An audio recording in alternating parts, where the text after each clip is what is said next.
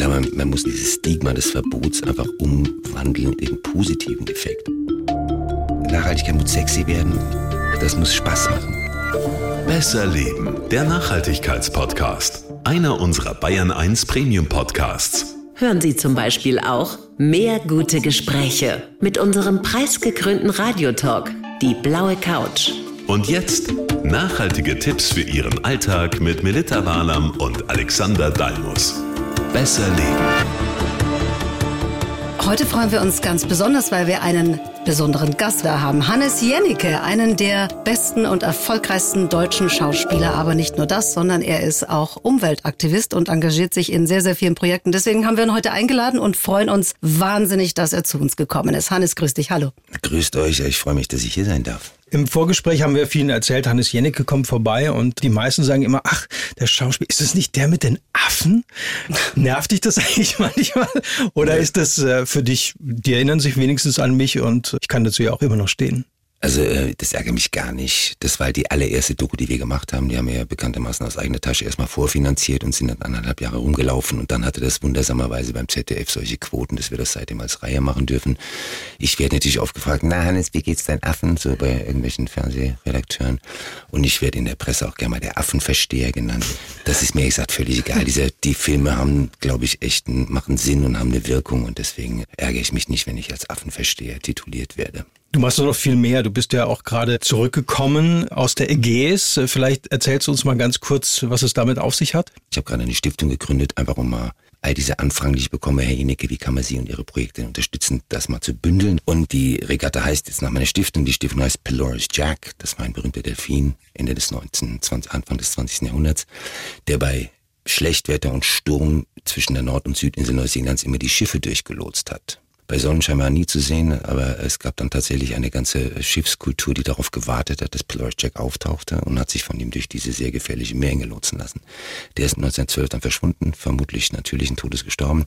Es wurde einmal von einem besoffenen Pferdpassagier 1904 auf ihn geschossen. Dieses Schiff hat er nie wieder durchgelotst. Es ist ein Jahr später tatsächlich aufgelaufen und liegt bis heute als Wrack am Meeresgrund. Also nach diesem Delfin habe ich meine Stiftung genannt und so heißt jetzt auch diese Regatta, also heißt, nennt sich jetzt Deplores Jack Ocean Trophy. Für mich natürlich eine unglaubliche Ehre und toller PR-Start für die Stiftung. Ich habe zehn Monate Bürokratie und Wahnsinn hinter mir, um das Ding gegründet zu kriegen. Und jetzt waren wir segeln in Griechenland mit Kollegen, mit Felix Klare und also ganz tollen Kollegen. Das machen wir einmal im Jahr. Und nächstes Jahr machen wir das wieder. Und das ist einfach auch, um eine Plattform zu haben und Umweltprojekte zu promoten. Wir haben jetzt sehr viel Meeresschutz gecovert. Also die ARD überträgt jeden Tag ein kleines Thema. Wir haben einen Tag Mikroplastik aus, aus dem Strandsand herausgesiebt, wo man auch völlig sprachlos ist, wie viel Prozent des Sandes mittlerweile Mikroplastik sind. Wir haben großen Beach Cleanup gemacht. Wir haben mit griechischen Tauchern Geisternetze geborgen. Also das Thema Meeresschutz ist ja geradezu unendlich. Also wir haben da jetzt einmal mal ein paar Geschichten zu erzählt und das werden wir nächstes Jahr weitermachen. Ihr wart ja da, glaube ich, eine ganze Woche unterwegs. Wie habt ihr euch denn da auf dem Schiff verhalten, sage ich mal? Ja, also zum einen äh, werdet ihr vermute ich mal, klimaneutral hingekommen sein in die Ägäis, ja, also nicht mit einem Verbrennungsmotor und sicher auch nicht geflogen.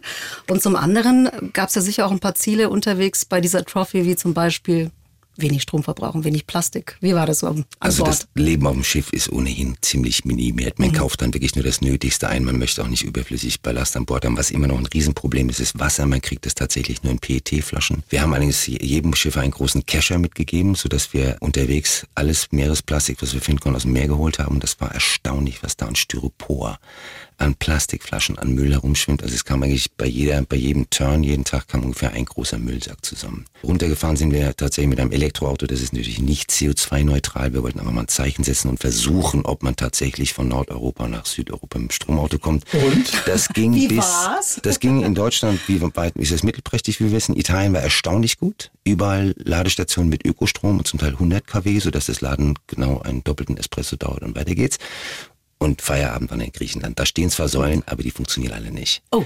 Hat wahrscheinlich den Grund, dass in Griechenland noch nicht so viele Leute Elektroautos fahren. Da sind wir dann tatsächlich einmal liegen geblieben, brauchten nachts dann die Hilfe einer Tankwartin, die uns in einem Supermarkt dann irgendeine Ladestation gemacht. Also die sind unfassbar rührend, die Griechen und sehr gastfreundlich, aber technisch und ladetechnisch war das eine Herausforderung. Wir sind nach zweieinhalb Tagen angekommen.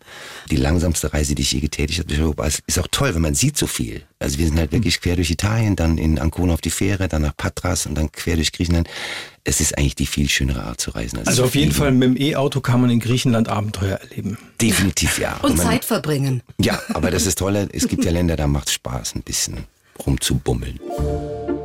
Wir sind heute zusammengekommen, zum einen, um über deine Stiftung zu sprechen, aber wir möchten natürlich gerne auch so ein paar klimapolitische Ansätze anreißen und äh, besprechen, die die zukünftige neue Bundesregierung vermutlich ähm, uns präsentieren wird. Was erwartest du dir denn von einer Ampelkoalition? Also ich fange mal mit den richtig guten Nachrichten an. Andreas Scheuer wird nicht Verkehrsminister bleiben. Man sollte jubeln. Julia Klöckner wird nicht mehr Agrarministerin bleiben. Man sollte jubeln. Peter Altmaier, all diese Bremsen, die jetzt wirklich Klimapolitik und Nachhaltigkeit ausgebremst haben jahrelang, die sind jetzt erstmal raus. Das ist schon mal die tolle Nachricht. Natürlich werden Kompromisse entstehen, die gerade uns Grünen wehtun werden. Das der erste war schon, dass das Tempolimit nicht kommt. Man versteht, dass Christian Lindner fährt einen Porsche, dass der kein Interesse am Tempolimit ist. Äh, Muss aber zugeben, dass es ein alter Porsche ist ja, der Jagd auch. Also ich glaube, zum Thema Tierschutz und Tempolimit wird nicht viel passieren dank der FDP, aber es wird auf jeden Fall einen Aufbruch geben. Der wird wahrscheinlich nicht so groß und so mutig und visionär sein, wie man sich das wünschen würde, aber ich glaube, das geht erstmal in eine richtige Richtung. Ich möchte auch so einer neuen Regierung erst ein paar Vorschusslorbeeren verpassen und nicht gleich wieder meckern. Natürlich ist die FDP eine Wirtschaftspartei. Noch vor nicht allzu langer Zeit hat Herr Lindner alle FFF-Demonstranten als Schulschwänzer bezeichnet und das waren ja alles auch große mhm. Klimawandelleugner, Herr Kubicki, Herr Lindner. Also entweder Fridays for Future für alle die. Also ja, ja. also die, die wurden ja immer als Schulschwänze betituliert und dann sagte Herr Lindner noch diesen wunderbaren Satz, den Klimaschutz sollte man Profis überlassen. Da frage ich mich, ist Christian Lindner tatsächlich Profi? Ja, das kann er ja jetzt trifft? unter Beweis stellen. Richtig. Du hast ja selber schon anklingen lassen, du bist ja Mitglied der Grünen. Ist man dann äh, als Mitglied, sagen wir mal, noch ein bisschen strenger, was die äh, Erwartungen angeht, wo man sagt, da müsste aber ein bisschen härter sein bei den jetzigen erst Sondierungs- und jetzt äh, Koalitionsverhandlungen? Dazu haben wir, war das Wahlergebnis nicht gut genug. Also ich war ehrlich gesagt ein bisschen enttäuscht, dass wir nicht mal die 15 Prozent gerissen gerissen haben. Es hat mich auch gewundert, weil es hat sich eigentlich herumgesprochen, dass es global das wichtigste Thema ist im Moment. Aber mit diesen bescheidenen 14,7 Prozent werden wir schmerzhafte Kompromisse machen müssen. Das gehört in eine Demokratie. Damit muss man leben. Ich stürze mich jetzt auch nicht in die Isar, weil wir kein Tempolimit kriegen. Also es wäre toll gewesen vernünftig, weil selbst der ADAC ja sagt, ein Tempolimit macht Sinn. Und es wäre ganz einfach, ja. muss man ja auch mal ja, sagen. Ja, und es würde tatsächlich tonnenweise CO2 einsparen, egal wie mhm. da gelogen wird. Es gibt weniger Verkehrstote, auch wenn Herr Jan Fleischhauer sagt, ach, diese 200 Toten, die das einsparen würde. Wo ich denke wirklich. Warum tun wir uns in Deutschland so schwer? Ich meine, wenn wir Deutsche in anderen Ländern unterwegs sind, äh, Italien, äh, Griechenland, Schweiz, wo auch immer, da fahren wir alle langsamer und es tut gar nicht weh. Obwohl ich, gebe ich zu, auch gerne mal schnell fahre. und was, was mich immer wundert, ist, dass wir in Deutschland immer sehr, sehr schnell dabei sind, wo wir sagen, ja, aber die anderen, also was macht denn Frankreich, was macht denn Italien, wenn es um Atomkraft zum Beispiel geht. Aber beim Tempolimit haben alle anderen ein Tempolimit. Ja, das ist so ein soziokulturelles Phänomen. Ich glaube, was dem Amerikaner seine Waffe, dem Inder seine Kuh, ist dem Deutschen sein Auto. Wir geben halt auch viel mehr Geld aus für Autos und irgendwelchen technischen Schick als für Essen. Also meine Lieblingsstatistik geht so. Die Italiener geben für Essen 23 Prozent ihres Einkommens aus, die Franzosen 24 Prozent und die Deutschen 11. Das heißt, die Italiener und Franzosen fahren verbeulte Renaults und Fiats und dafür essen sie richtig gut. Und wir essen halt, entschuldige, billig und sattmachend und dafür fahren wir unfassbar teure Autos, haben die teuersten Küchen der Welt. In keinem Land der Welt wird so viel Geld für Küchen ausgegeben und dann kochen wir aber eigentlich nur Schrott vom Discounter. Das ist einfach ein kulturelles Phänomen. Mhm. Das muss man bestaunen und manchmal belächeln. Mhm. Aber darüber sprechen wir später auch noch, wenn es dann so ein bisschen um Agrarwende geht äh, und alles.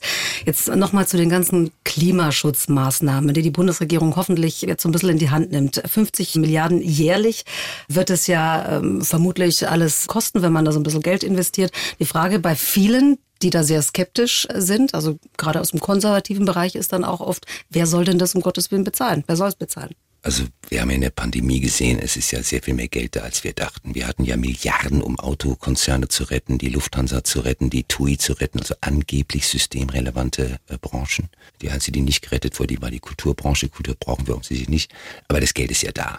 Und es ist eine Milchmädchenrechnung zu glauben, dass das teuer ist, weil es gibt Dutzende von Klimaforschern weltweit und Wirtschaftsforschern und Rückversicherern, die relativ präzise berechnen können, was es kostet, wenn wir jetzt nichts tun und ich finde, die Flut dieses Sommers im Juli in Rheinland-Pfalz und Nordrhein-Westfalen ist ja ein ganz gutes Beispiel. Die Schäden werden jetzt im Moment so geschätzt auf 30 Milliarden. Wenn man sich überlegt, diese Hochwasser, die häufen sich ja, die kommen in immer höhere Frequenz, in immer größere Heftigkeit. Wenn wir nichts tun, werden wir diese Schäden ständig beheben müssen. Also es wäre viel klüger, jetzt vorzubauen, prophylaktisch vorauszudenken, wie kann man Klimakatastrophe verhindern, anstatt zu sagen, naja, das ist jetzt aber ein bisschen teuer und dann hinten raus eine hundertfache Rechnung zu kriegen. Also das heißt, es ist besser mit dem Geld zu gestalten, als irgendwie am Ende nur damit schützen zu müssen, also Menschen schützen zu müssen zum Beispiel. Ja, ich meine, Louisiana, Katrina war ein wunderbares Beispiel. Mhm. Ich meine, da ist ein ganzer Bundesstaat ist faktisch abgesoffen wegen fatal falscher Umweltpolitik. Die Dämme waren zu niedrig, zu schwach, zu alt, marode und dann wundern die sich, dass ihnen die ganze Küste überschwimmt. Mhm. Also ich glaube, jetzt vorausschauend Klimapolitik zu betreiben, auch mit hohen Investitionen, ist sehr viel klüger, als auf die Katastrophe zu warten. Du lebst ja zum einen am Ammersee in Bayern, hier bei uns. Zum anderen lebst du aber auch in den USA. Mich würde mal interessieren, wie da so mit dem Thema Umweltschutz umgegangen wird. Mein Eindruck, aber da kann ich mich täuschen, mein Eindruck ist, dass es einige wenige gibt, die sich das so ein bisschen leisten können, die sich dieses Grüne auf die Fähnchen geschrieben haben und dass viele andere, so der Normalbürger, damit irgendwie recht wenig anfangen kann, weil er doch irgendwo andere Probleme hat. Täusche ich mich oder stimmt es? Das täuscht, glaube ich. Also erstens, ich äh, bin nur noch drüben zu bearbeiten. Ich lebe schon länger nicht mehr drüben aus privaten Gründen. Erstens hängt es sehr von den Bundesstaaten ab. Der, der Föderalismus in Amerika geht ja sehr viel weiter als bei uns. Also jeder Bundesstaat kann ja entscheiden, Todesstrafe ja oder nein, Marihuana-Freigabe ja oder nein. Und insofern ist zum Beispiel die Westküste ist extrem fortschrittlich. Mhm. Washington, Oregon, Kalifornien. Du warst in Kalifornien vor, vorzugsweise, ne? Also aufgewachsen bin ich in Pennsylvania. Das mhm. ist auch ein Staat, der extrem weit vorne ist, dank eines sehr rührigen Gouverneurs und vor allem sehr rühriger Bürger Bürgermeister. Es gibt Bundesstaaten, die machen gar nichts. Und dann gibt es auch Bundesstaaten wie Texas, die eigentlich klassische Ölstaaten sind und republikanische Staaten, aber die mittlerweile so viel Windenergie produzieren, dass sie die zeitweise verschenken können. Also man muss da ein bisschen aufpassen. Das ist, Amerika ist ein Land der extrem Widersprüche. Es gibt dort die größten Pickup-Trucks der Welt mit 30 Litern auf 100. Mhm. Und dann gibt es die meisten Tesla-Fahrer, die meisten Hybridautos. Das, der erste große Hybrid- und Elektromarkt waren die USA. Man weiß, Tesla ist ein amerikanischer Elektrobauer. Also die sind teilweise unglaublich weit vorne. Mhm und teilweise unglaublich hinterher. Also mhm. in, bei mir in, in der Nähe, wo ich gewohnt habe, gibt es seit Jahren keine Plastikstrohhalme mehr, ist längst verboten. Es gibt keine 0,33 PT-Flaschen mehr, ist längst verboten. Also in gewissen Dingen sind sie unheimlich weit, in anderen sind sie total rückständig. Mhm. Sie sind, was ähm, Bepfandung betrifft, sehr intelligent. Die saubersten Strände der Welt sind bekanntlich in Kalifornien. Das ist nicht, weil die ständig sauber machen soll, wirklich auf jedes Stück Müllpfand ist. Und wer mhm. dackelt morgens um 4 Uhr bei Sonnenaufgang los? Die ganzen Homies, die Obdachlosen mit einem Einkaufswagen, sammeln alles ein. Die leeren sogar die Mülltonnen schieben mhm. das zum Recycling Center und holen sich ihre 10, 15 Dollar pro Tag.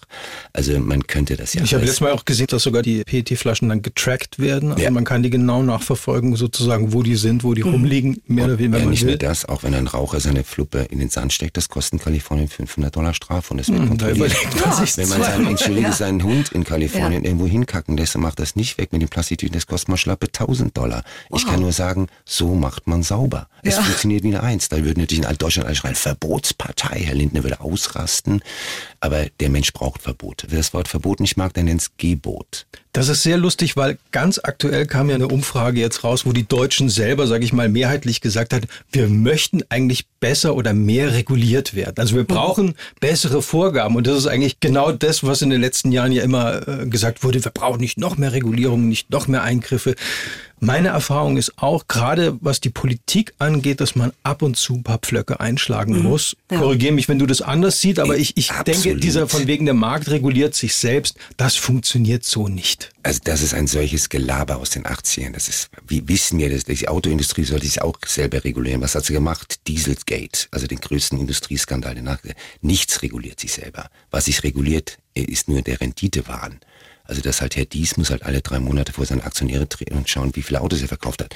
Da wird nichts passieren im Nachhaltigkeitsbereich. Insofern, ich glaube, Verbote sind großartig. Es hat sich auch noch nie in Deutschland beschwert über diese Hunderttausend von Schilling, wo drauf steht, Betreten des Rasens verboten. Ja. Kinderspielen verboten. Darüber beschwert sich niemand. Ja. Ich meine, wir sind eines der kinderfeindlichsten mhm. Länder der Welt. Darüber beschwert sich niemand. Wir haben ja überall mhm. Gebote, Verbote. Das ist erlaubt, das nicht. Und ohne elterliche Aufsicht dies verbunden. Darüber beschwert sich niemand. Aber beim Tempolimit rasten alle ja. aus. Also das ist wirklich interessant. Was kann man aber machen, um dann noch mehr Menschen mitzunehmen? Weil tatsächlich was Großes zu bewirken, brauchst viele Einzelne, die dann sagen, ja, äh, jetzt gibt's ein Tempolimit, bin ich auch mit dabei. Ich, habe Bock da drauf. Und das nicht als Verbot sehen, sondern einfach als, als Richtschnur. Ich meine, in der 30er-Zone fährt man auch 30. Und weiß ich nicht, wenn eine Sperrstunde um 10 ist, ja, dann ist er halt um 10. Keine Ahnung. Also manche Regeln machen ja auch durchaus Sinn. Aber wie kann man das schaffen, da noch mehr Leute einfach mitzureißen und zu sagen, hey, das ist geil, was wir machen. Es geht um unsere Zukunft. Ich glaube, man muss dieses Stigma des Verbots einfach umwandeln in positiven Effekt. Also ich glaube, jeder Spaziergang am Ost- und Nordseestrand findet es schöner, nicht durch eine Plastikmüllhalde zu laufen. Deswegen passieren da oben unglaublich viel Beach Cleanups. Das organisieren Familien, Schulen, Klassen, Senioren. Es ist ja viel schöner an einem sauberen Ufer, Strand, Seenufer rumzulaufen. Und es wird immer diese Idioten geben, die halt in den Isar auch eine Party schmeißen, lassen selbst ihre leer gesoffenen Bierkästen stehen, weil sie so reich sind. Und der ganze Einweg-Grillmüll bleibt dann da liegen. Das ist meines Erachtens ein politisches Problem, da muss ein Pfand drauf. Die ganze Einwegkultur gehört schlicht und einfach abgeschafft. Es muss alles Mehrweg werden, es muss alles zirkular werden, es muss verboten werden, einen Einweggrill zu verkaufen. Wir verballern im Jahr, glaube ich, 17 Milliarden PET-Flaschen, völliger Schwachsinn. Die Hälfte davon wird verbrannt. Wir verballern pro Stunde, glaube ich, 380.000 To-Go-Becher. Hau auf jeden To-Go-Becher ein Euro Pfand, das Problem ist gelöst. Da hat die Politik einfach versagt. Und da wir alle vom Geldbeutel gesteuert werden, manche freiwillig, manche gezwungenermaßen, geht sowas, glaube ich, nur übers Geld. Das glaube ich Wenn wir eine intelligente CO2-Bepreisung kriegen, das halt sagt, okay, Fleisch ist ein CO2-intensives Produkt, das muss teurer werden, dann sind wir ganz schnell wieder beim Sonntagsbraten. Und der ist auch völlig okay. Es will ja keiner, dass die ganze Welt vegan wird. Nur diese Masse an schädlichen mhm. Produkten, die wir produzieren und konsumieren, die muss reduziert werden. Ich glaube auch, dass man es übers Geld machen kann. Wir hatten auch kürzlich eine Folge, wo es gerade auch um Plastik ging und auch die Hersteller, die einfach dann hingehen und sagen, wir denken unsere Sachen gar nicht vom Ende her, sondern wir produzieren die mal, weil die ja, damit verkaufen wir unsere Produkte und dann müssen die anderen gucken, wie sie das Ganze irgendwie recyceln oder irgendwo wiederverwerten oder eben am Ende wahrscheinlich auch verbrennen müssen. Und äh, da müsste eben die Politik oftmals sehr viel früher eingreifen und sagen, hört zu, ihr müsst von Anfang an daran denken und wenn es nicht tut, dann müsst ihr ordentlich Geld dafür zahlen und dann wäre das Ganze relativ einfach. Nur es ist ja oft so, es wird etwas laufen gelassen, dann wird geguckt, dann wird nochmal geguckt und dann erst sagt man so, und jetzt machen wir ganz schnell irgendwas und meistens ist es dann nicht ganz so gut. Da vergisst du nicht einen Faktor, das ist die Lobbykratie. Meine Lieblingsgeschichte geht so. Tübingen, Boris Palmer, will ab 1.1.22 eine Steuer einführen auf Wegwerfmüll, Einwegplastik. Wer klagt dagegen? McDonald's. Das ist ein Skandal. Das ist die beste Idee, die Deutschland seit langem hatte, diesen Einwegmüll zu reduzieren. Gerade in der Corona-Pandemie haben wir gesehen, mhm. wir ersticken im Verpackungsmüll, im To-Go-Müll, in Pizzakartons. Hau da Pfand drauf. Man kann doch auf, die Belgier haben auf Pizzakartons während der Corona-Krise einen Pfand draufgehauen. Ich habe einen Pizzakarton, den benutze ich 10, 15 Mal bevor der durchsabbert. Mhm. Ich finde es ganz schlimm, mit welchen Tricks, Mitteln und auch wie zynisch Konzerne wie Procter Gamble, wie Nestle, wie Coca-Cola, wie McDonald's, wie Henkel die Politik beeinflussen, damit sie nicht recyceln müssen, damit sie nicht in den Kreislauf müssen. Weil es gibt ja vorbildliche Hersteller, die das längst tun, ich möchte jetzt die Marken nicht nennen, wo Plastik komplett im Kreislauf bewirtschaftet wird, wie es bei Glas ja selbstverständlich ist, bei Metallen und Papier mittlerweile auch. Coca-Cola war ja auch lange Zeit mit dabei, die sind ja dann wieder ausgestiegen, gerade bei den kleinen Flaschen zum Beispiel, weil sie gesagt haben, es ist nicht mehr zeitgemäß. Coca-Cola ist der größte Plastikvermüller des Planeten. Das muss man stoppen. Das ist ein milliardenschwere Konzern, der kann sich leisten, zirkular zu wirtschaften. Und da versagt für mich die Politik. Mhm. Die sind einfach zu käuflich. Wir haben einfach zu viele Minister gehabt die letzten Jahre, die einfach als Marionetten dieser Lobbyisten durch die Gegend getobt sind. Andi Scheuer als Marionette der Autolobby, Herr Altmaier als Marionette vor allem an Lobbys, Frau Klöckner als die Marionette der Agrar- und Fischereilobby. Das muss aufhören. Mhm. Es muss, diese Einflussnahme der Industrie auf Politik muss aufhören. Also der Einfluss der Industrie auf die Politik muss definitiv transparenter und vor allem reduziert werden. Wir haben gerade gesagt, wir stehen so ein bisschen vor einer Zeitenwende, was äh, die Politik angeht. Was wäre für dich der Bereich, wo du sagst, da müssen wir unbedingt sofort, und zwar ohne irgendwie jetzt großartig abzuwarten, sofort was machen? Zuallererst Gesundheit und Pflege. Meine Schwester ist Palliativschwester. Ich habe einen relativ guten Einblick in das, was da los war in den letzten Jahren. Da reicht ihm ein bisschen Balkongeklatsche nicht. Wir müssen diese Berufe erstmal radikal aufwerten, völlig anders situieren. Und ich glaube, eine Gesundheitsreform, vor allem eine Pflegereform ist dringend. Eine Verkehrswende wäre das nächste in meinen Augen eine Agrarwende, also es, die Liste ist ja endlos. Aber Verkehrswende, bleiben wir vielleicht gleich mal dabei, das wäre also der Punkt, wo jeder einzelne Verbraucher eigentlich sofort was unternehmen könnte, ohne jetzt großartig sein ganzes Leben auf den Kopf zu stellen. Jein, ich lebe auf dem dicksten Land etwa 50 Kilometer außerhalb von München. Hm. Kaum Bahnanbindung, Busverbindung ist sehr spärlich. Also ich bin eigentlich aufs Auto angewiesen. Mhm. Ich fahre zwar ein Stromauto, auch das wissen wir jetzt nicht der Weisheit letzter Schluss. Aber die Öffis in Deutschland, also der öffentlich-rechtliche Verkehr muss definitiv verbessert werden. Weil wenn du in der Stadt wohnst, hast du eine fantastische Infrastruktur. In den Städten ist es sehr teuer geworden, wie wir wissen. Also man muss eigentlich die Infrastruktur auf dem Land erstmal verbessern. Aber auch darüber reden wir ja eigentlich seit Jahren. Also seit mehr auf die Schiene ja. und mehr öffentlicher Nahverkehr. Und dann fährt trotzdem nur ein Bus irgendwo zwischen mit der Fehmarnsreuth und sonst wo vorbei und kommt einmal vorbei. Und dann wundert sich jeder, warum dort jeder ein Auto hat und eben nicht mit dem Bus oder mit der Bahn fährt. Geht auch kaum anders. Die Verkehrswende würde, also wir reden über etwa ein Fünftel des deutschen CO2-Ausstoßes kommt aus dem Individualverkehr. Aber dann müssen wir natürlich zuallererst über eine Agrarwende reden. Weil da ist, glaube ich, der Handlungsbedarf noch sehr viel größer. Die Übergüllung ist ein Riesenproblem, die Überdüngung ist ein Riesenproblem, die Fleischproduktion ist ein Problem. Also wenn es um CO2-Einsparung geht, glaube ich, müssten wir bei der Agrarwende anfangen. Dann müsste ganz dringend in der Wärmedämmung was passieren. Da ist in den letzten Jahren sind ja Milliarden an Subventionen geflossen für Styropor. Wärmedämmung und denkst, habt ihr noch alle Tassen im Schrank? Hochgiftiges Produkt, nicht recycelbar und brennbar. Also dieses Wohnhaus, das in London abgebrannt ist, war mit Styropor gedämmt. Also da ist ein irres Einsparpotenzial, wenn es mal um Wärmedämmung geht. Ich habe mir die Zahlen dieser Einsparungen der letzten Jahre, wo du sagst, okay, jetzt müsste man ja langsam ein bisschen was merken, mal angeschaut.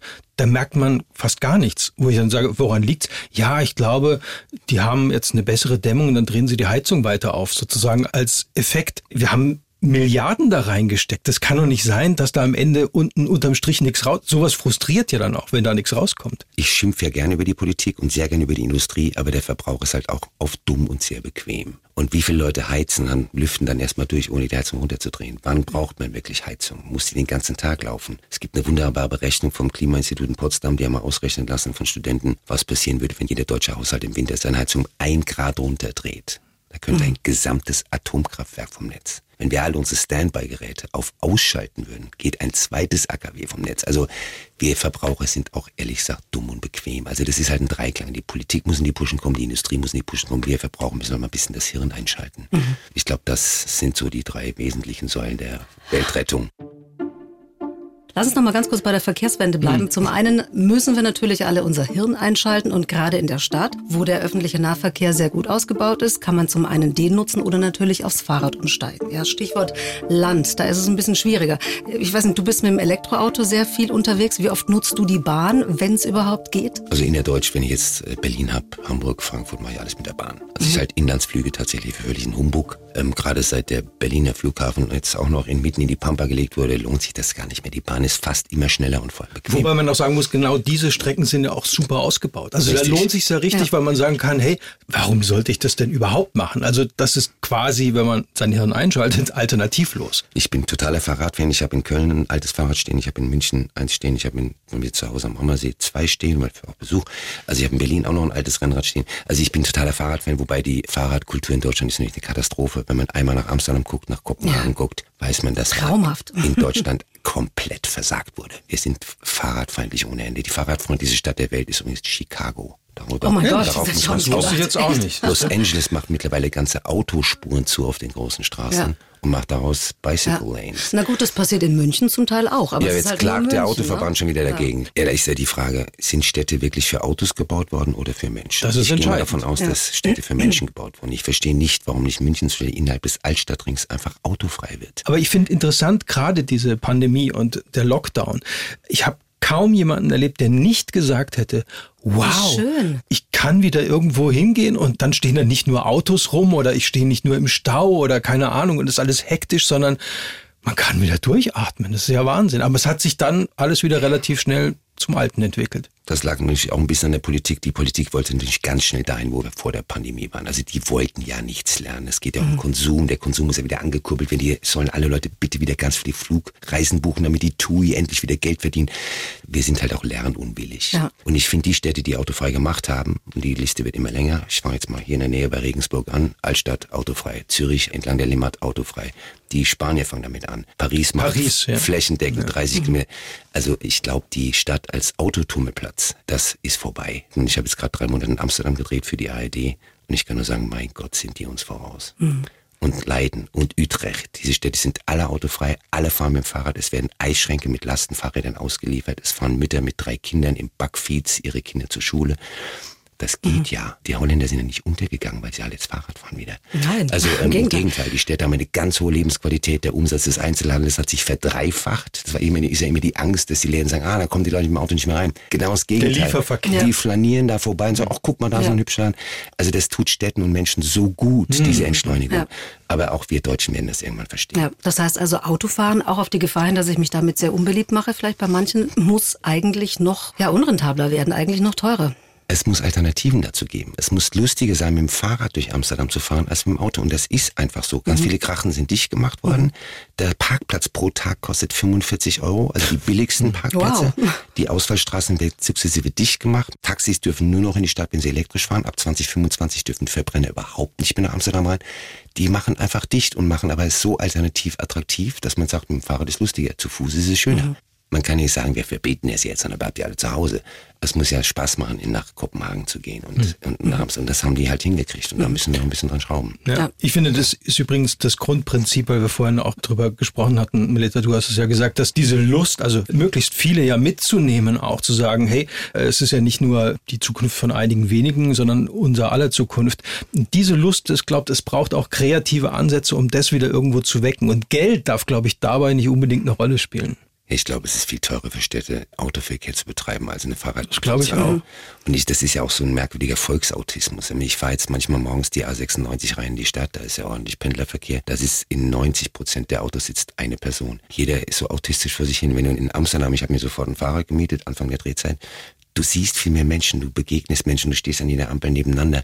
Das ist ja auch viel sozialer, nicht in diesen Blechkisten zu sitzen ja. vor sich hin zu dümpeln und wenn man Pech hat, noch schlechtes Privatradio hören zu müssen. Verstehst du? Aber jetzt muss ich doch nochmal aufs Geld äh, im Zusammenhang mit dem Auto zu sprechen kommen, weil wir reden jetzt die ganze Zeit über Städten und in Städten ist es eigentlich völlig klar, ja, und, und irgendwie auch machbar. Aber wenn wir nochmal uns die Pendlersituation anschauen, Leute auf dem Land, ja, wo der öffentliche Nahverkehr nicht so ausgebaut ist oder auch der Schienenverkehr nicht so ausgebaut ist, da wird das Auto Auto auf lange Sicht vermutlich noch die einzige Alternative bleiben, ähm, mit der man sich fortbewegen kann. Und nach Möglichkeit nicht mehr Verbrennungsmotor, sondern ein Elektroauto. Dennoch ist es für viele ein finanzielles Problem, auch zu sagen, ich besorge mir jetzt ein Elektroauto, ist halt für viele Familien zum Beispiel nicht so leicht. Also erstmal muss natürlich die Zuganbindung besser werden auf dem Land. Punkt eins. Man kann wie die Amerikaner Carpool Lanes einführen. Also die Amerikaner haben eine Spur freigemacht, nur für Autos, wo eben mehrere Leute drin sitzen. Da darf man als Motorradfahrer drauf und mit ab zwei Insassen. Solche Modelle sind natürlich total intelligent. Ich bin, wir brauchen viel mehr Sharing-Modelle. Es gibt jetzt bei unserem Land überall diese Mitfahrbänke. Großartige Idee. Es fahren so viele Leute aus direkter Nachbarschaft in ähnliche Stadt wie in München. Man muss auch das fördern, dass Leute sich zusammentun in Carpools. Das gab es in den 60er Jahren schon in den USA. Ich glaube, da müssen wir einfach, das hast du ja gerade gesagt, Alex, da müssen wir einfach kreativ sein. Und die Frage, die ich mir so ein bisschen stelle, wir haben dem, durch die Pandemie halt auch ein bisschen gelernt, dass die Leute, die im Homeoffice arbeiten wollen, und für die das praktikabel ist, dem muss man auch die Möglichkeit geben. Wir müssen nicht mehr alle in Büros fahren. Ich bin früher mhm. für vier Stunden Drehbuchgespräch nach Berlin geflogen worden. Was für ein Schwachsinn. Ich sitze jetzt an meinem Schreibtisch, müsste mich theoretisch nicht mal vollständig anziehen und kann da meine Drehbuchbesprechung machen. Und ich muss nicht in den Flieger steigen, es ist nicht ein ganzer Tag verloren. Der Regisseur sitzt in Köln, der Autor in Berlin, der Produzent, ich weiß nicht wo. Das geht ja alles. Das glaube ich auch. Ich glaube auch, dass es nicht nur dann die Pendler zum Beispiel betrifft, sondern auch gerade die Geschäftsreisenden.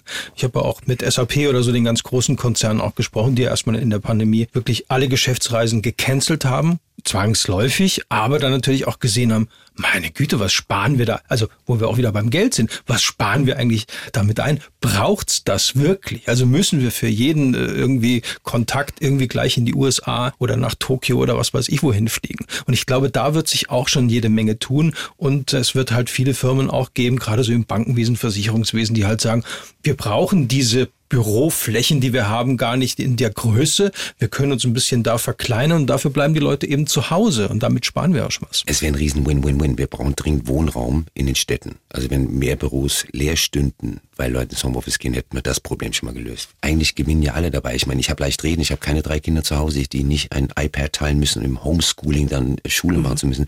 Das ist natürlich nicht für jeden Und du kannst im Homeoffice arbeiten, weil wir klammern jetzt so ein bisschen die Berufe aus, die keine Homeoffice-Möglichkeiten haben. Und da gibt es einfach sehr, sehr viele. Also meine Schwester, wie gesagt, wenn du sobald du im Gesundheitssystem arbeitest, in Fabriken arbeitest, geht das natürlich nicht. Wir reden jetzt über die Leute, wo das möglich ist. Ja gut, wobei Im, das jetzt so, so, ein Thema ist, äh, das ich jetzt als Mama von zwei Kindern nicht unbedingt gutheißen würde. Also sage ich ne? gerade, das äh, muss praktikabel ja. sein. Aber ich habe Bekannte, die arbeiten für Startups, da weiß der Firmenchef nicht mehr, von wo die arbeiten. Und das gilt natürlich nur für Berufe, die nicht in Präsenz arbeiten. Ich glaube, man muss auch davon wegkommen, dass man sagt, wir stellen jetzt Regeln für die Zukunft auf, äh, die den Umweltschutz oder die Nachhaltigkeit betreffen und die gelten für alle. Man kann auch nicht sagen, es wird in, in 2050 keine Autos mehr geben. Die wird es nach wie vor mhm. geben. Aber ich glaube, darüber sind wir uns einig. Es muss weniger geben als jetzt. Wir haben, was weiß ich, 48 Millionen Pkw, die derzeit zugelassen sind. Also natürlich wäre das der Super-GAU, wenn wir sagen, diese noch meist Verbrennermotoren, die transformieren jetzt in E-Autos. Das wäre ja ein Irrsinn. Mhm. Wir brauchen aber mehr Sharing-Modelle. Wir müssen mehr teilen. Und ich habe zum Beispiel einen Bekannten bei SAP, der entwickelt Systeme in der Baubranche, wo einfach gesagt wird, es muss nicht jeder Bauunternehmer einen Kran, einen Bagger, einen Radlader haben, sondern die verkaufen nur noch die Zeit, die sie das Gerät brauchen, weil jeder Radlader steht genau wie ein Auto sehr viel rum. Es gibt ja unendlich viele Dinge, die man teilen kann. Nur das widerspricht natürlich unserem Wachstumsmodell wir müssen auch einfach mal über unser Wachstumsmodell nachdenken. Nichts auf der Welt wächst ewig. Und es gibt einen großartigen Satz eines amerikanischen Wirtschaftswissenschaftlers, der hat mir gesagt, nur zwei Sorten Menschen glauben an ewiges Wachstum, Wirtschaftler und Geistesgestörte. Und das ist halt leider sehr wahr. Wir brauchen Wachstum in der Bildung, wir brauchen Wachstum in der Pflege, wir brauchen Wachstum in der Energieeffizienz, in, in der Ressourcenschonung. Aber wir wachsen im Moment nur beim Konsum. Wir wollen unbedingt noch mehr kaufen, noch mehr Billig-T-Shirts, noch mehr Autos verkaufen. Das kann nicht gut gehen. Das wird ein Riesencrash. Naja, wenn wir unser Wachstum in sinnvolle Bereiche verlagern würden, sage ich jetzt mal, um auch unser nächstes Thema Heizen anzuschneiden, also hin zu mehr Wachstum im Bereich erneuerbare Energien, dann wäre ja damit uns allen geholfen so ein bisschen. Natürlich. Dann würde man sagen, jawohl, her damit. Deutschland hatte mal eine Energiewende vor 20 ja. Jahren, die hat die ganze Welt beneidet. Al Gore hat in all seinen Reden, also in der unbequemen Wahrheit, gesagt, schaut euch Deutschland an, das ist Vorbild. Dann kam Schwarz-Gelb, dann kam GroKo und die Energiewende wurde faktisch eingestampft. Wir ja. waren mal weltweit Vorreiter. Jetzt hinken wir hinterher ich kann nur hoffen, dass die neue Regierung diese Energiewende wieder aufgreift. Das ist mhm. einfach dieses Konzept, dass man sagt, man macht das regenerativ. Nach wie vor haben wir meistens Ölheizungen oder Gasheizungen in ganz ja. Deutschland als primäre Heizquelle zu Hause. Und die sind noch sehr lange erlaubt. Es gibt ja auch Wärmepumpen, die sind aber dann halt auch schon wieder teurer. Aber es gibt ja auch Subventionen dafür. Da fehlt mir total die soziale Komponente. Wen unterstützen wir mit unserem derzeitigen Energieeinkauf? Herrn Putin führt Vernichtungskriege, mhm. ist absoluter Diktator. Die Saudis steinigen Frauen und lassen systemkritische Journalisten umbringen. Wir befeuern ja die schlimmsten Regimes der Welt mit unserem Gas- und Öleinkauf. Ich meine, das hat ja auch eine soziopolitische Komponente. Und wenn wir uns unabhängig machen von Herrn Putin und den Saudis und dem Iran und wo immer wir unser Öl und Gas einkaufen, die Welt wäre echt ein besserer Ort. Mhm. Ich finde es eine moralische Verpflichtung, sich unabhängig zu machen. Darf ich eine persönliche Frage stellen? Mich würde jetzt in dem Zusammenhang natürlich interessieren, ähm, wie du zu Hause heizt. Also wie, wie stelle ich mir Hannes Jennekes Hütte am Ammersee vor? Es gibt zwei verschiedene Heizverhalten. Wenn ich alleine bin, wird so gut wie gar nicht geheizt. Dicke Socken, dicker Pulli. Richtig. Mhm wenn der Damenbesuch da ist, dann wird ein bisschen geheizt, weil Frauen frieren nun mal schneller als Männer. Das ist ein Gerücht. Äh, nein, das stimmt. Ich bin mit einer Mutter aufgewachsen, die selbst bei 28 Grad noch ein Projektchen hatte, weil der war immer kalt. Also insofern, ich heize für mich selber so gut wie gar nicht, wirklich nur absolut Minimum. Mhm. Und wenn ich Besuch habe, dann wird ein bisschen geheizt. Aber also grundsätzlich nie über 18 Grad. Aber wie? Wie ist ja die Frage? Also hast du äh, Solarpaneele auf dem Dach? Nein, ich bin Mieter. Ich wohne zur Miete. Ah, also okay. Ich habe ein sehr nettes okay. Vermieter-Ehepaar, die habe ich nach drei, vier Jahren Agitationspropaganda dazu bewegt, dass wir Ökostrom beziehen. Sehr gut. Ja? Haben sie dann auch gemacht. Hat ganz sauber. auch Habe ich auch, habe ich auch. Ja. Ähm, und insofern, also der, unser Ölstrom kommt tatsächlich vom Ökostromanbieter ähm, und die Heizung, da habe ich keinen Einfluss ja. drauf. Ich bin mehr Lobpunkt. Das geht, ja, das geht ja vielen also, so. Aber wir haben in einer Folge auch gesagt, was du vorhin auch schon angesprochen hast, es muss ja nicht nur ein Grad oder, oder zwei Grad weniger sein, aber das alleine hat ja jeder in der Hand zu sagen, okay, dann laufe ich halt im Dezember nicht zu Hause im T-Shirt rum, sondern zieh mir halt ein Sweatshirt an. Also das hilft ja schon mal. Jetzt schreien ja alle über Steine. Es spart ja auch echt Geld. Du hast ja, ja mehr total. Geld in der Tasche, wenn du weniger Wasser, weniger Strom, weniger Elektrizität brauchst. Also es ist ja immer ein Win-Win. Ich glaube, wir müssen auch einfach lernen, uns wieder ein bisschen zu reduzieren. Du kannst nicht einfach die Heizung hochdrehen auf 25 Grad mhm. und dann halbnackig im Winter durch die Wohnung toben. Das ist vorbei. Dafür gibt's Wollpullover. Oder nur einmal im Jahr. es gibt Anlässe, da ist es großartig, halt mag ich darum zu toben. Aber da muss die Heizung trotzdem nicht auf 25 ja. Grad hochgedreht werden. Aber darum geht's ja in unserem Podcast. Also um so diese, diese kleinen Sachen, die man bei sich zu Hause machen kann. Auch du als Mieter jetzt, ja, der du deine Vermieterin dazu bewogen hast, Ökostrom anzuschaffen, quasi bei euch im Mietshaus. Und ansonsten, wo muss man sonst ran? Also überall, wo es geht, äh, Windräder aufstellen, Solarpaneele aufs Dach. Es fängt ja viel kleiner an. To-Go-Becher. Ja. Hab einfach immer deine eigene Tasse dabei und eine eigene Trinkflasche. Das PET- und To-Go-Becher-Problem wäre schon mal gelöst. Schalte vor dem Supermarktregal einfach kurz dein Hirn ein, wenn du vom Kaffeeregal stehst und du dir bereits einen konventionell produzierten Kaffee und einem fair gehandelten Bio-Kaffee. Gib die 10, 15, 20 Cent aus, die es mehr kostet. Das Produkt ist gesünder, es ist nicht mit Pestiziden belastet. Für den kleinen Kaffeebauern in Kolumbien, Ecuador, egal wo, macht es einen gewaltigen Unterschied. Kauf Sachen mit möglichst wenig Verpackung. Meide gewisse Konzerne. Also ich, ich kann das ja ruhig sagen, ich trinke seit 30 Jahren kein Produkt mehr aus dem Hause Coca-Cola. Ich konsumiere nichts aus dem Hause Nestle. Ich konsumiere nichts aus dem Haus Procter Gamble. Ich konsumiere nichts aus dem Hause Henkel. Die Liste ist endlos. Ich habe einfach meine Marken gefunden, die halbwegs sauber produzieren. Das ist nicht so schwer, das zu recherchieren.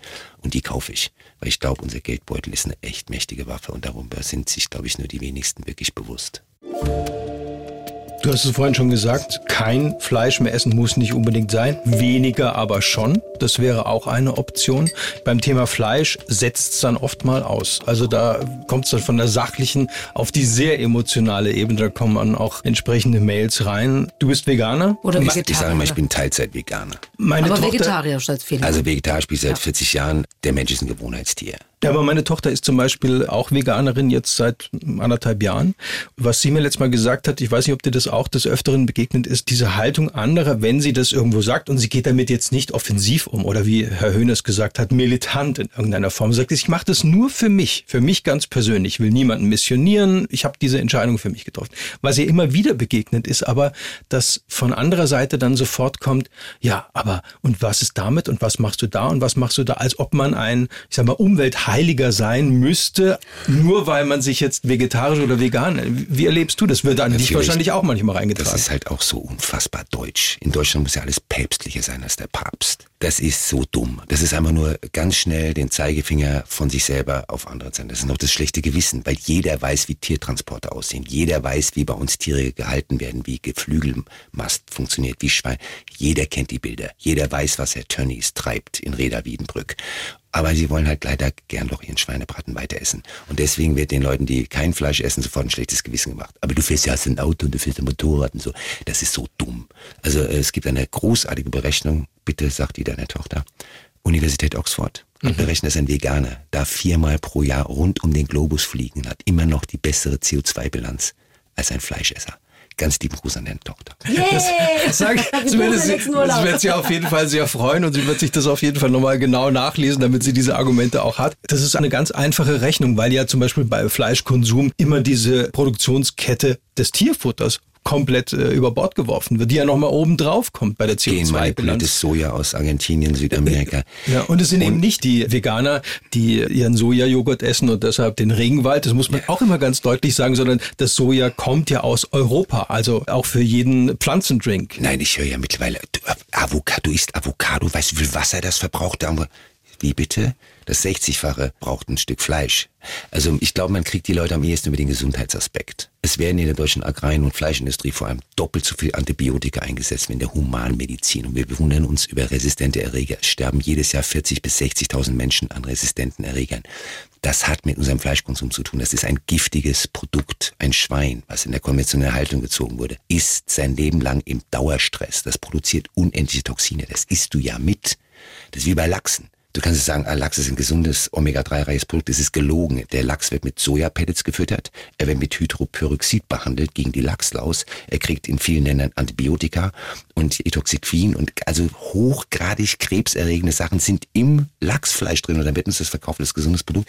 Ich glaube, man kriegt die Leute am ehesten, wenn man sagt, das ist einfach nicht gut für dich. Und auch die Deutsche Gesellschaft für Ernährung sagt und ja 300, 400 maximal. Also 300 Gramm sind noch besser pro Woche reicht. Aber das ist ja dann für viele, wo sie sagen, ja, aber das ist ja ein nur ein bisschen Wurst und dann. Ich, ich kenne auch nur Fleisch, also ich esse ganz, ganz selten Fleisch und nur Bio. Dann frage ich mich nur, warum nur nicht mal ein Prozent der deutschen Fleischproduktion Bio ist. Da wird nicht auch gelogen wie gedruckt. Hm. Insofern, also ich bin überhaupt nicht dafür, dass wir jetzt sagen, wir verzichten komplett auf Fleischkonsum. Aber die Frage ist, wie produzieren wir es? Wie gehen wir mit den Tieren um? Es wird ja sehr viel über Tierwohl geredet, das ist eine schreckliche Vokabel, es geht um Tierschutz. Ja. Und wenn eine Kuh glücklich auf einer Allgäuer Weide gestanden hat und es kommt irgendwann der Profijäger und er legt dieses Tier per Weidenschuss, bitte isst dieses Tier, das hat ein echt schönes Leben gehabt. Und das Fleisch ist wahrscheinlich echt gesund. Auf jeden Fall, das muss man auch sagen. Wenn Also diese die- Tiere ihr Leben nie Tageslicht gesehen haben, wie in der Schweinezucht nicht mal aufstehen konnten ihr Leben lang, sondern ihr Leben lang in diesem Kastenstand verbringen, das kannst du doch nicht essen. Aber ich glaube, ganz vielen Leuten ist es ehrlich gesagt nicht bewusst oder es ist ihnen völlig egal, weil wenn man das so alles hört, so deutlich, dann kann man so ein Stück Fleisch nie wieder essen wollen. Es Warum ich- machen sich so wenig Leute Gedanken darüber? Sie wissen es, es wird verdrängt. Jeder kennt die Bilder aus den Hühnerfarmen. Rausgepickte Augen, komplett zerfetzte Tiere. Jeder Aber kennt wir, diese wir haben Bilder. auch vor nicht mal einem Jahr über den Schlachtskandal gesprochen, der wirklich überall durchging. Letztendlich muss ich sagen, ich habe letztes Mal darüber nachgedacht, es ist eigentlich wie vorher. Verdrängung. Mhm. Der Mensch verdrängt einfach gerne. Dieser Umbau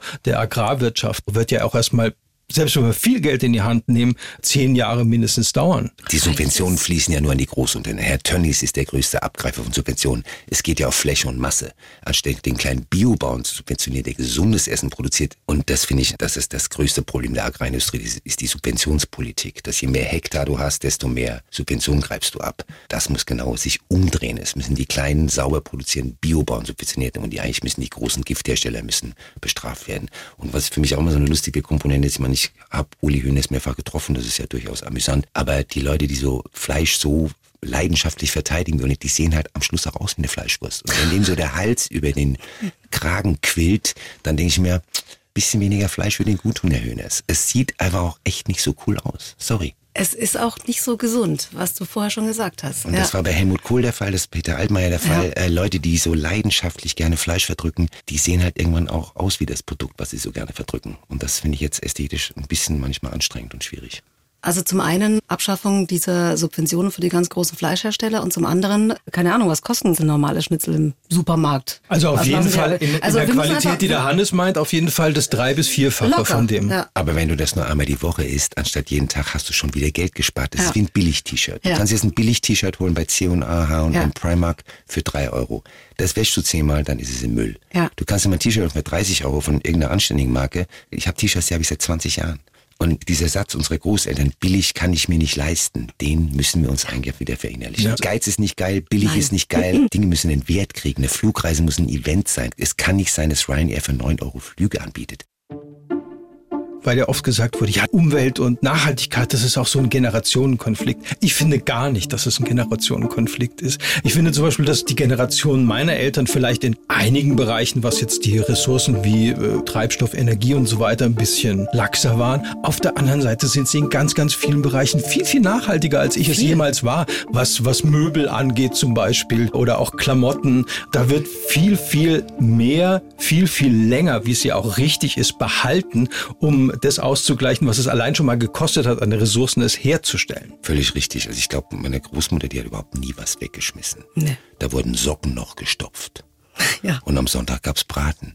Das ist Propaganda, das ist ein Generationenkonflikt. Es gibt sicherlich, meine Generation ist sicherlich die verwöhnteste. 15 Jahre dem Krieg geboren, von sehr sparsamen Kriegsüberlebenden erzogen worden. Dann kam der Konsumrausch der 70er, 80er, 90er Jahre. Also ich glaube, die Generation, die am meisten verbockt hat, ist meine Generation. Und deswegen sind wir auch diejenigen, die FFF, also falls am allerlautesten unterstützen müssen, weil die müssen das ausbaden, was ich mit unserer ganzen Vielfliegerei, Auto, sobald ich das erste genug Geld hatte, als Schauspieler mit 3, 24, habe ich mir sofort ein gebrauchtes Auto gekauft und ähm, bin hingeflogen, wann, wo immer ich nur wollte. Ich habe mir Australien angeguckt, Neuseeland, Kanada, die ganze Welt angeguckt. Das würde ich heute nicht mehr tun. Ich kannte das Wort Flugscham nicht, aber das müssen jetzt die, die jetzt kommen, in der Generation Neubauer, Karl Remsmar, Jakob Blasel, Greta Thunberg, die müssen es ausbaden. Insofern, der Generationskonflikt spielt daraus, dass meine Generation einfach echt rumgesaut hat. Wann war denn für dich so der Punkt, wo du gesagt hast, ich muss komplett umdenken? Gab es da so ein Schlüsselerlebnis? Das ist so eine, meistens ist das so eine Kette. Also mein erstes Schlüsselerlebnis war äh, Mitgliedschaft in einem Kölner Ruderclub mit Herbert Grönemeyer, Blau-Weiß Köln, in Köln-Poll. Sandoz-Katastrophe 86, Chemienverein, größte Fischsterben Europas, Rudertraining, fällt mal einen Monat aus. Das ganze Rheinufer war von oben bis unten voll mit toten Tieren. Also das war so der Moment, wo ich dachte, es reicht nicht, einen kleinen Jahresbeitrag an Greenpeace zu überweisen. Und die Verklappung von Dünnsäure, Bayer Leverkusen, jetzt Bayer Monsanto, hat bis 1989 in der Nordsee im Rhein Dünnsäure verklappt. Völlig offiziell, völlig legal. Also es gab so viel Skandale und dann der Dieselskandal der Autoindustrie. Also der hat mich nochmal richtig befeuert, dass während die Amerikaner Tesla auf den Markt bringen, hat VW, Audi, Porsche nichts Besseres zu tun, als Millionen von Kunden zu bescheißen. Und zwar auf Kosten der Umwelt, auf Kosten von Stadtbewohnern. Es ist ja wissentliche, vorsätzliche, absichtliche Vergiftung von Stadtbewohnern und Umwelt. Und bis heute sitzt keiner von den Jungs im Knast. Da hat's mich nochmal so richtig getrieben. Das war lustig auch die Zeit, wo halt Fridays for Future losging. Das heißt, es muss einfach viel mehr passieren. Und man muss gerade der deutsche Mittelstand, der sich echt Mühe gibt. Ich habe ständig mit Firmen zu tun, die sagen, wir möchten das anders machen, wir möchten das nachhaltiger machen. Die Großindustrie ist ein Riesenbremser, weil die halt AGs sind und für ihre Aktionäre treten müssen. Der deutsche Mittelstand ist ja irrsinnig weit. Was da passiert im Nachhaltigkeitsbereich. Mhm. Leute für Baufirmen sich überlegen, wie können wir Beton recyceln. Und dann gibt's Projekte an den Unis. Da passiert so viel und keiner hört's, keiner weiß es. es gibt die, ja gute Ideen. Die lauten, es gibt viele halt Startups, es gibt viele super, auch junge Leute, toll. die sagen, hey, ich habe eine Idee und ich warte jetzt nicht erst, bis ich irgendwelche Subventionen kriege, sondern ich nehme das mal selber in die Hand. Ja. Ich mache Crowdfunding oder was auch immer. Also sprich, ähm, was kann jeder Einzelne tun? Weil äh, letztendlich haben wir es in der Hand. Ich sage mal vor, in Betriebnahme des Geldbeutels Hirn einschalten. Den Humor nicht verlieren ist ganz wichtig. Ich finde, mhm. wenn man verbiestert und militant wird, dann verschreckt man Leute, glaube ich, eher. Das muss Spaß machen. Nachhaltigkeit muss sexy werden. Ich finde, Nachhaltigkeit gehört als Schulfach ab der ersten Klasse eingeführt. Ich finde, Nachhaltigkeit gehört ins Grundgesetz, dass man da gar nicht mehr diskutieren muss. Jeder muss beim Konsum halt ein bisschen nachdenken. Muss man fliegen, kann ich auf die Bahn. Muss ich jetzt Auto fahren, kann ich aufs Fahrrad. Und so weiter. Brauche ich eine Plastiktüte, da geht auch ein Stoffbeutel. Brauche ich einen Plastikstrohhalm bei meinem Cocktail? Nein. Also in Griechenland, ich weiß gerade, Griechenland, alles immer noch mit Plastikstrohhalm. Ich denke, Kinders. Man muss dann dem Kellner wirklich sagen, bitte keinen Strohhalm. Das dann nimmt er raus und schmeißt ihn weg. Toll. Naja, wenn das, das macht er beim ersten Mal völlig ja. richtig, beim zweiten, dritten Mal bringt er den Trink ohne. Ja. Nachdenken und ein bisschen sanfter mit unserem Planeten umgehen, der ist ja wunderschön. Also viele kleine Schritte, die am Schluss wie immer was Großes bewirken und ein ganz wichtiger Aspekt, finde ich von deiner Seite, Nachhaltigkeit muss sexy sein. Es ist eigentlich ein geiles Projekt und wir haben es alle in der Hand. Vielen Dank. Dass ich habe euch zu danken. Ja. War schön. Hannes Jennecke. Ich danke euch. Sehr inspirierte Runde hier. Die Bayern 1 Premium Podcasts. Zu jeder Zeit, an jedem Ort. In der ARD Audiothek und auf bayern1.de. Bayern 1 gehört ins Leben.